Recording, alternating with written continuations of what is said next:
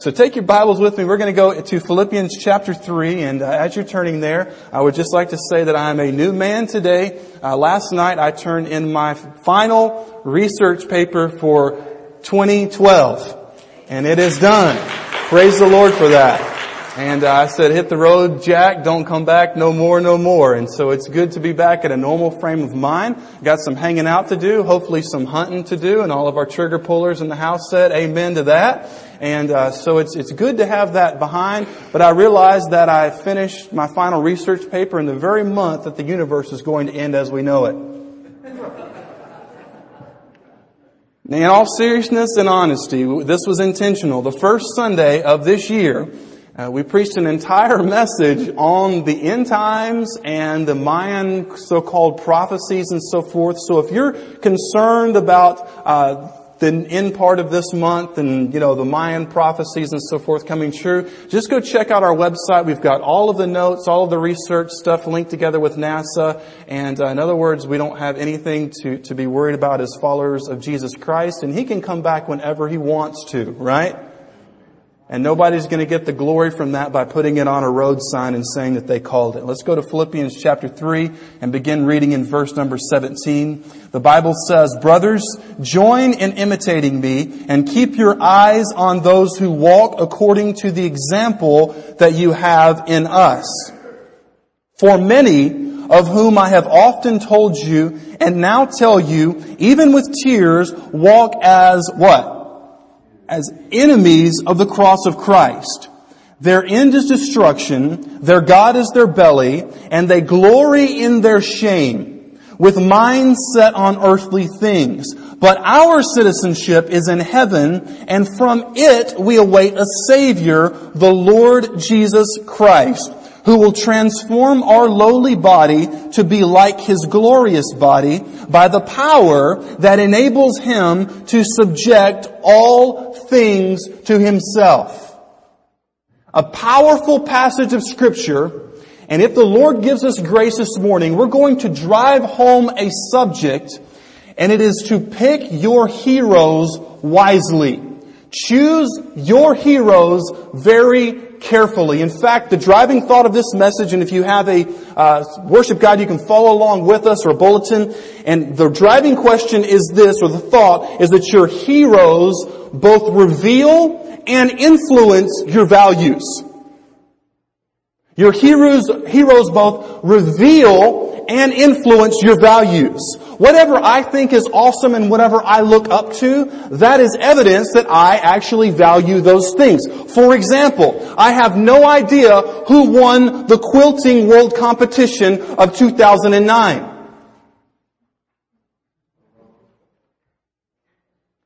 It, it wasn't Tony Romo, alright?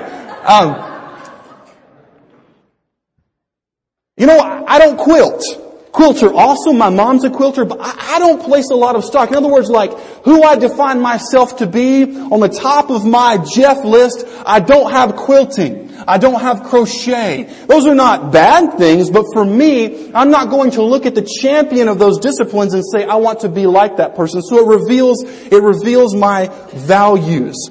Now, there's a, a quote from Thomas Carlyle, and he says this, Show me the man you honor, and I will show you what kind of man you are. Y'all alright? He says, show me the man that you honor and I will show what kind of man you are. Brian Houston, lead pastor of Hillsong uh, Church. If you've ever been blessed by Hillsong's music ministry there in Australia, this is what he says. He says, what you give your attention to is what influences your life. Now think about it. The more we give attention to something, the more that's going to influence the way that we live. I remember growing up in Louisiana from when I was uh, 10 until 18 and I was uh, brought to go duck hunting. How many of you have ever gone duck hunting? Do you have any duck hunters in the house? Alright. Now this was duck hunting in a mud boat. And we got to this place where we were about to get off of the mud boat onto the small area of land that we would drag the pirogue or the, uh, the Cajun canoe to actually paddle to where we would hunt. And right where we were getting off, there was a gigantic water moccasin. And I don't know about you, but I, am not a, I'm not a snake person. You know, and if, hey, if you, you know, that, that's fine. If you, you know, have, have pets and, and whatnot and you sleep with them and all that. And that, that's, that's up to you, alright? You and the Lord. But I'm not a big fan of them, so we're getting ready to get out of this mud boat and there's a huge cottonmouth water moccasin right there. And me being a trigger happy teenager, can I shoot him? Can I shoot him, Jeff? The guy's name was Jeff. He brought, can I shoot him? No, we don't want to mess with, him. can I shoot him, Jeff? And so what he does is he gets an oar and he leans out of his mud boat and he begins to do work. Y'all know that translation? He begins to do work without losing some of the more, um, finely attuned members here this morning. He began to do work on this cottonmouth and he basically destroyed this thing with an oar and then he got back in the driver's seat of his mud boat and drove it right on top of it. Amen. All right. We got some people that are real this morning. And I looked at that. I was like, dude, he just took out, I mean, the, the, body of the snake was so big. He had jammed it down in the mud with that thing. And Jeff was a strong guy. I was like, wow. Just blow, I mean, just like his man card got all sorts of punches and just went above and beyond. It was just an amazing thing that I saw. And that made an impression on me. It was like in my 16, 17 year old mind for that moment, he was a hero because I ascribed worth to what he did. Now, you think about it like this. Every hero that you and I have, the things that we admire in them, that's just a small angle of who Jesus actually is. Let me, let me define uh, what we mean by a hero. If you're a nerd and you're taking notes, you can write this down.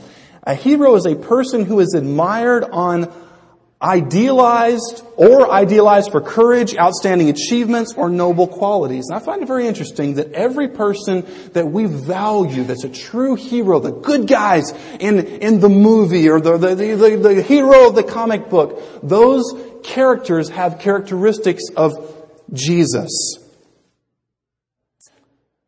Notice the apostle Paul says in verse 17, brothers, join in imitating me. Now let's stop right there. The Bible is telling us that we should look at godly Christian leadership, people who are truly following Jesus, and we should try our best to imitate how they imitate Christ. You say, now hold on, Jeff. Are you saying that I should look at, at someone, at a Christian, a true, real one, not just an SMO? Y'all know what that means? Sunday morning only. That's the only time they get their Jesus on. Y'all alright? That's it. And once they leave, and the door never hits them on the way out. I mean, they, are gone like yesterday is gone. Lynyrd Skynyrd, I mean, they, they're, they're, they are in as late as they can scooch in without being awkward, and they're gone as, as early as they can. And just to say, you know what, this is simply something I do, but this is not my life. Jesus is not my life. Not someone like that, but Jeff, are you saying that the Bible is really telling us to look at people as, as models and try to follow them? Notice I worded this very carefully so that we're not confused. As followers of Christ, we are called to view Christ as the model and dedicated Christ followers or real legit Christians as mentors. So Christ is the model. You find someone that really loves Jesus, they can be a mentor to you. And to confuse these two is certain to end in confusion and disillusionment. For example, if you're looking at me the way that you should look at Jesus, you're going to be sorely disappointed. Y'all can say amen, it's okay. You ever been in that place in your life? You got somebody, I'm not saying it's just me, maybe somebody that you know, you say, man, that's, that's a great preacher, that's a pastor, it's an awesome music leader, my Sunday school teacher is awesome, they even bring in Krispy Kreme donuts, they don't have to get somebody, I mean, it's just, it's just like, you look up to them or your mom or your dad, but then that one day, you realize that they're human.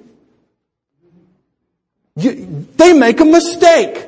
They make a mistake with you. And so what happens is we get all just, just bamboozled and befuddled. We just get all frustrated. And sometimes what we do is we quit Jesus. And y'all have heard this one. This is all, this is, this is, this is like, this is like stink bug population excuses.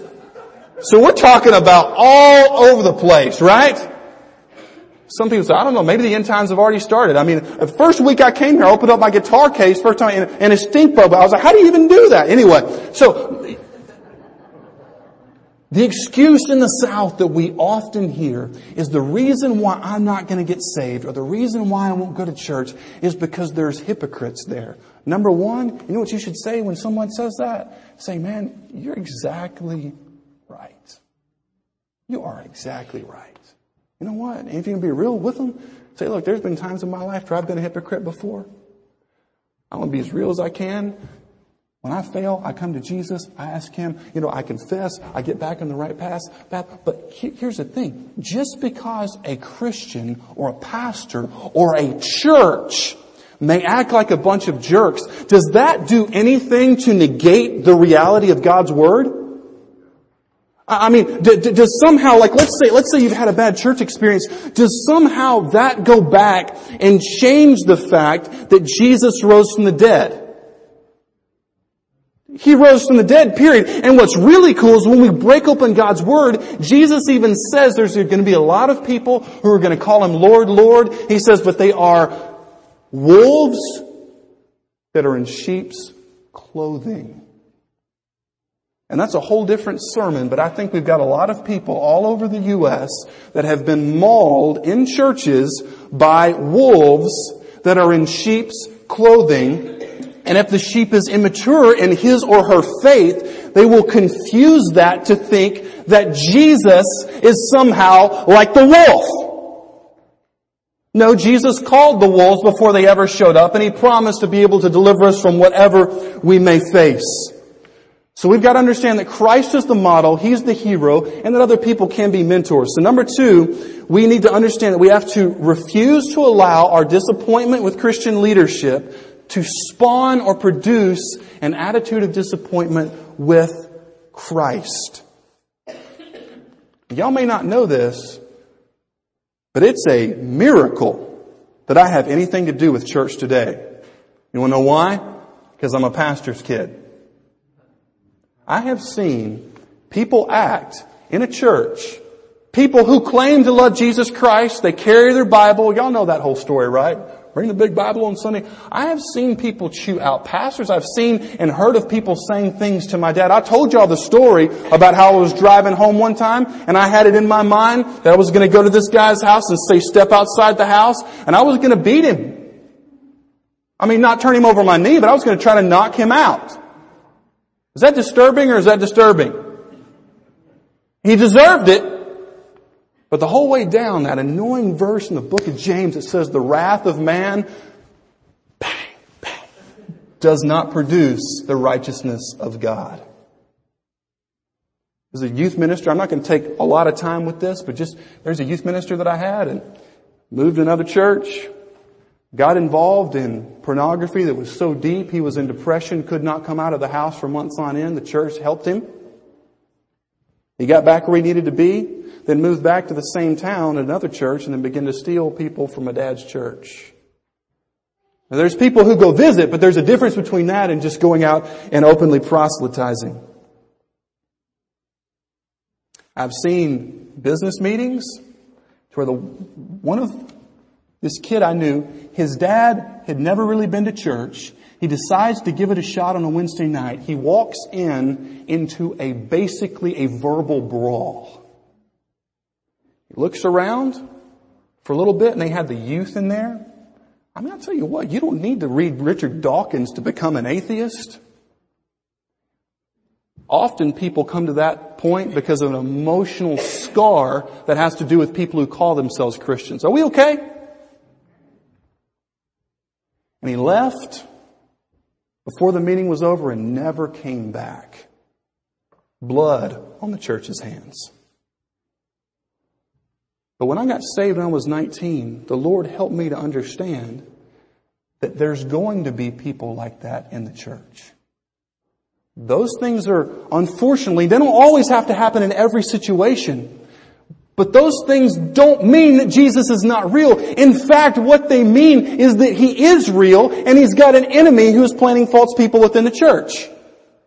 Now think about it. Go with me on this thought. If you're Satan, you're probably not going to get a whole lot of Christians to fall away from the Lord by saying, why don't you join the local witches coven? Why don't you become a Wiccan? Why don't you become a hardcore atheist? All that you need to do is plant people within the church to spread dissension so that the church won't do what Jesus told them to do. That's it. And if you're visiting here today, this is, I've said this before, God has given us a very special spirit of unity. Every time when I, when I preach on things like this, people are like, okay, well what's happening in church? What's going wrong? N- nothing as far as I'm, as, as I know. God has given us a great spirit of grace at Rocky Mount Baptist Church. Amen? I mean, all the different people that the Lord has brought, how everyone has been accepted and been loved, and we've done mission trips, we will continue to do mission trips, and today we've got the Ozzy girls, and we've got John Durante and Sue Beckett, and they're on their way to uh, New Jersey to do hurricane relief. We need to pray for them this week. That is an awesome, awesome thing. We go and we share Jesus with people, and some of you say, this is a church that I can feel comfortable bringing friends. Praise God for that. But if you've been burned in the past, you need to understand that your hero is not anyone in that church. It's not that pastor. It is Jesus Christ and Jesus Christ alone. Now when we begin to look at someone, you say, well, what about godly leaders that I know? How am I supposed to view that person as a hero? We need to understand that the character of Christ is such that he is willing to stand for truth. I love the story of little John Wesley from England and about how he stood in front of large crowds and preached the Word of God when people were threatening to kill him. Just a little bitty guy. If he would have gotten into a cage match, John Wesley would probably lose. Y'all okay? But the courage, and when you read his sermons, it makes hair stand up on your arms because you're like, this guy did not back down one bit. You think of George Whitefield, who stood before thousands, and he was actually banned from many churches because he actually preached the gospel, and he stood in open fields and let the word of God roll forth, and preached and preached, and people got saved. I think of George Mueller with the, the compassion of Jesus Christ. He was there in Bristol, England. He looked around at all of these children, all of these orphans, and God laid it upon his heart to start an orphanage and another orphanage. And God used the compassion of George Mueller to change that area for Jesus Christ. I remember one of my friend's dad, Howard Gordon, growing up in Louisiana. Howard was not a saved man. But one day, I couldn't believe it, he came to church. And guess what, what he heard? He heard the gospel. And guess what happened when he heard the gospel? He responded to it. And when he responded to the gospel, he got saved for real. He began to bring his family, broken home to the church. He began to bring his Bible. He began to study. He began to share with people about Jesus Christ. You see, we can look at what God has done in people and we can view that as a mentorship, but ultimately our model is Jesus Christ. Remember one of my friends from, from Texas. Uh, he's from, originally from Colombia. His name is Ozzy Patino. And we went with a group of guys to do some prison ministry. And we're not going to ask for, for hands this morning because you may have, have, have spent time there or maybe you've done some ministry there. And by the way, the church should never hold something over someone's head that they've already done the time for. Amen, church? And we walk in and I say, and Ozzy, you know, he's, he's, he's just kind of like a jacked little dude. And I say, Ozzy, you got my back in here, right? Because it was my turn to preach in front of this at Boyd unit there in Texas, large prison. And he said, I don't need to get your back. Holy Spirit's got our back. And he just kind of like walked in front of everybody. And his confidence in the Lord, that still inspires me to this day to see that.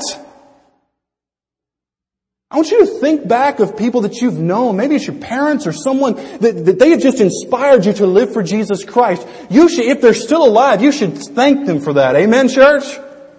You, you, and by the way, the only, I think God's grace and mentors in our lives are, is honestly the reason why some of us are even here or even alive to this day. We know how many old songs talk about a praying mother. Well, the Bible says right here that we're to imitate, we're to imitate those who are imitating Christ. So you can find some incredible examples among followers of Jesus Christ, but you can also find some crazy people at church.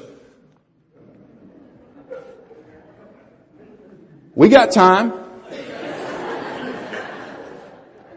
I prayed about this. I don't know if I prayed enough, but I'm going to tell it anyway. All right. When I was in Florida, there was a crazy woman at the church. Her name was Rose. All right. And and and Rose, uh, they would play this song. Have you ever heard it? Jehovah Jireh. It's kind of like a Jewish traditional Jehovah Jireh. Da da da da da. And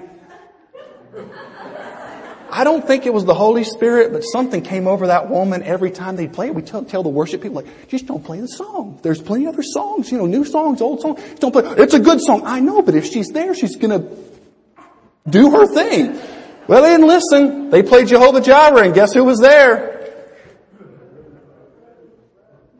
sitting there on the back, gets up, and I'm not going to do the full dance, but when the Jehovah Jireh, she goes, just pops up like this. And I tell you what, you've never laughed or cried so hard until you've seen, until you've seen a woman that looks like off of a, make a movie, Diary of a Mad White Woman. All right, we're just going to leave it at that. And, and she's coming, Jehovah Jireh, and she's just throwing out these moves and dancing down down the center aisle, and, and it wasn't dancing in the spirit. And we're just thinking, what do you do?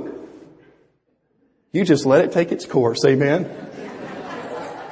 And I don't, I bet if there are any visitors there, they never came back to that church again because maybe they thought that was normal. I said, I'm glad I'm not the pastor because if that were me and my mature little brother, I would be done after that. I couldn't focus at all. But you can find crazy people in church, can't you? Folks that you're just like, man, I, I don't know what happened, but maybe somebody was dropped on their head when they were a kid or I didn't exactly how that works, but we know that in any church we're going to find, pray, hopefully, people that are following Christ and then people who may be just coming to hear the message. And you know what we do welcome at Rocky Mount Baptist Church? We welcome skeptics. Did y'all know that? Members, long-time members, y'all know we, we welcome skeptics. If there's an atheist who shows up, we say, come on in, let's talk. We welcome that. Because we want to dialogue about Jesus Christ. We say to Jeff now, what, what's the criteria? What should I look for in a hero? For myself, for my kids, grandkids, friends? Alright, there, there are four, and we're gonna go through these quickly. Number one, in verse 19 and 20, where will my hero spend eternity? Good question, right? Where will they spend eternity? Notice in verse 19, the apostle Paul says, the ones who are enemies of the cross of Christ, their end is destruction. Now I am on Twitter, uh, Jeff Robinson 26. You can follow me if you want. I, I saw a picture that a father had posted of his son at maybe be eight or nine years old, reading Richard Dawkins' The God Delusion, and said with the caption, he can't put it down. That's an atheist book by a very rabid atheist who's actually trained as a zoologist but wants to lecture us all in philosophy. It's very ironic the heroes that we say are awesome, where is that person going to spend eternity? Now, very quickly, we ultimately don't know, right? But we can if someone says, I reject Jesus Christ, I'm not a Christian, unless God does a work of grace in their heart, it's pretty certain that they're not going to be with Him. Y'all with me on that? Alright? Somebody says, I'm not saved. That's probably not the right person to give to the status of a hero. In other words, I'm not going to take lessons, driving lessons from a blind man. Right? Like that, that's just not a, it's not a good idea. And here's the thing. If a person doesn't have Jesus Christ as the center spectrum in their life, you can learn things from them. You can learn a lot of great stuff about finance from Donald Trump. Alright? Not so much with the hairstyle, but you can learn some things from, from a man like, like Donald Trump, okay? But, but, but there is a fine difference between giving someone the hero status in your life if they reject Jesus Christ. Number two, what are my heroes' life goals? Notice verse 19. It says that their God is their belly. This was a way in Paul's day and age to say that the reason why they do what they do is for selfish gain. Kenneth Wuest, who's a New Testament scholar, says that what Paul may have been referencing was the Cyclops in the Greek um, writing Euripides, who says this, My flocks which I sacrifice to no one but myself, and not to the gods, and to this my belly, the greatest of the gods, check this out, for to eat and drink every day, and to give oneself no trouble, this is the God of wise men. Stop right there. How much of our advice do we have coming from our gurus today in America, from our leaders, that has everything to do with you having a good life and serving yourselves? The apostle Paul says, go with me back to verse 9, verse 18 rather. He says that there are the ones who are enemies of the cross of Christ. Do you realize that giving someone advice for their life that omits missions, that does not mention evangelism, that does not include active compassion towards the poor, is actually against the cross of Christ. Because what does the cross symbolize? It symbolizes Jesus dying so that we could have life.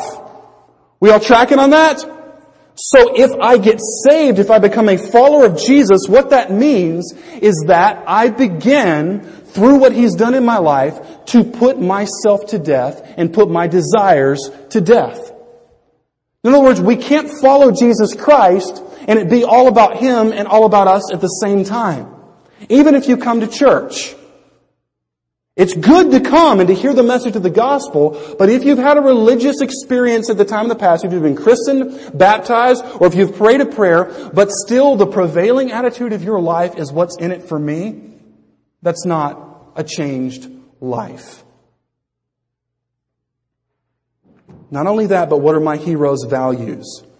Um, Angus T. Jones. How many of y'all know who Angus T. Jones is? Okay, yeah, he's one of the stars on Two and a Half Men. Apparently recently he, he maybe gave his life to the Lord and apparently he's studying his Bible now and he called the show, quote, filth and inappropriate and urged viewers not to watch it. And guess what? He's absolutely right. I'm just amazed at what the culture has done to us Christians. Can I just speak honestly with you? I hope I've been the whole time.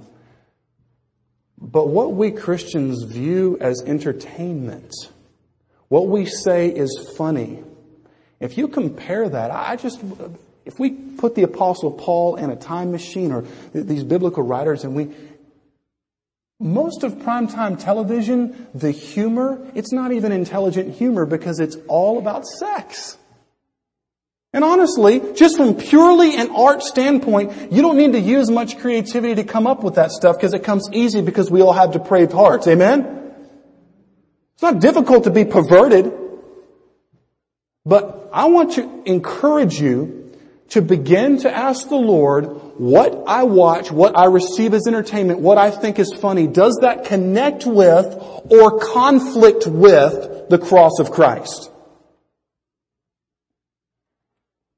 G.K. Chesterton said, love means loving the unlovable or it is no virtue at all. If there's a hero that we say is a hero, but that person does not exemplify self-sacrificial love, just go ahead and pass the buck. And finally, here's the question. Will my hero's example lead people to heaven or to hell? Notice back in verse 19, he says, their glory is in their shame with mind set on earthly things. But then over in verse 21, it says that our citizenship is in heaven. You see, there's a profound difference between a worldly hero and a godly hero. A godly hero is going to point people to Jesus Christ. So we need to stop in the Christian world giving so much credit to people whose examples of their lives are going to lead people away from Jesus Christ. Y'all okay? It doesn't mean that we can't enjoy sports. Doesn't mean that we can't learn to do things, work on cars, have a hobby, but we've got to be so careful because in our today's culture, we are in, uh, we are bombarded with these pop figures and so forth, and we, we support their music. And here's the question. When someone's singing things that you know are wrong, but yet we, we, we buy that and we support that and we put that on our status on Facebook and Twitter, and when friends get in our car and we say, this is a great song, if we just took the music out of it and simply read the lyrics, do you think the Lord will be pleased with that? Because I think a lot of times we're promoting the other side. It's really awkward in here, right? I would encourage you, ask the Lord, say, does this honor you? Does this promote you? Or does this take away from you? In other words, the point of this passage is very clear in verse 21. He says, who will transform, this is speaking of Jesus when he comes back or when we meet him through death. It says he will transform our lowly body to be like his glorious body by the power that enables him to subject all things to himself. And what this, this means here is that I want Jesus to be my hero. You see, when I get, if I get to that point, if I get old and gray and, and, and I'm, I'm to that point to where medical science can't help me anymore and people are around my bedside, I want them to know that Jeff was for Jesus. Seriously. If I have children one day, and you, your parents, this is the desire if you've been saved, eh, with your friends and your family, you want them to know, you want them to remember that you were for Christ and your hero was Him and no one else, and you want to point people to Him, because when it's all said and done, and it's all to the point of the final second of the fourth quarter of your life, it will not matter all these other things. What will matter is if we have pointed people away from or to Jesus Christ. And if your life has been one where you've pointed people away from Jesus by your example, through the power of God, today He can change you to where your heroes will change. And when your heroes change, your values change. And when your values change, your life changes. And when your life changes, not only that, but it spreads to the people that are in your social circle and your family as well.